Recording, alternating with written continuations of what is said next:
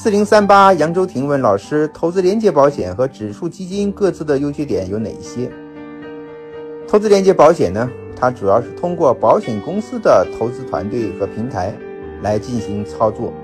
它主要是基金的基金，也类似于指数基金，但它不完全是指数基金。指数基金在我们国内目前，它是股票的一种组合，啊，像啊上证三百啊、中证中证五百呀。上证五百、中证五百呀，啊，这样的指数是宽泛指数，它是跟股票直接挂钩的，啊，所以两者的区别核心来讲呢，投资连接保险是由保险公司来进行操作，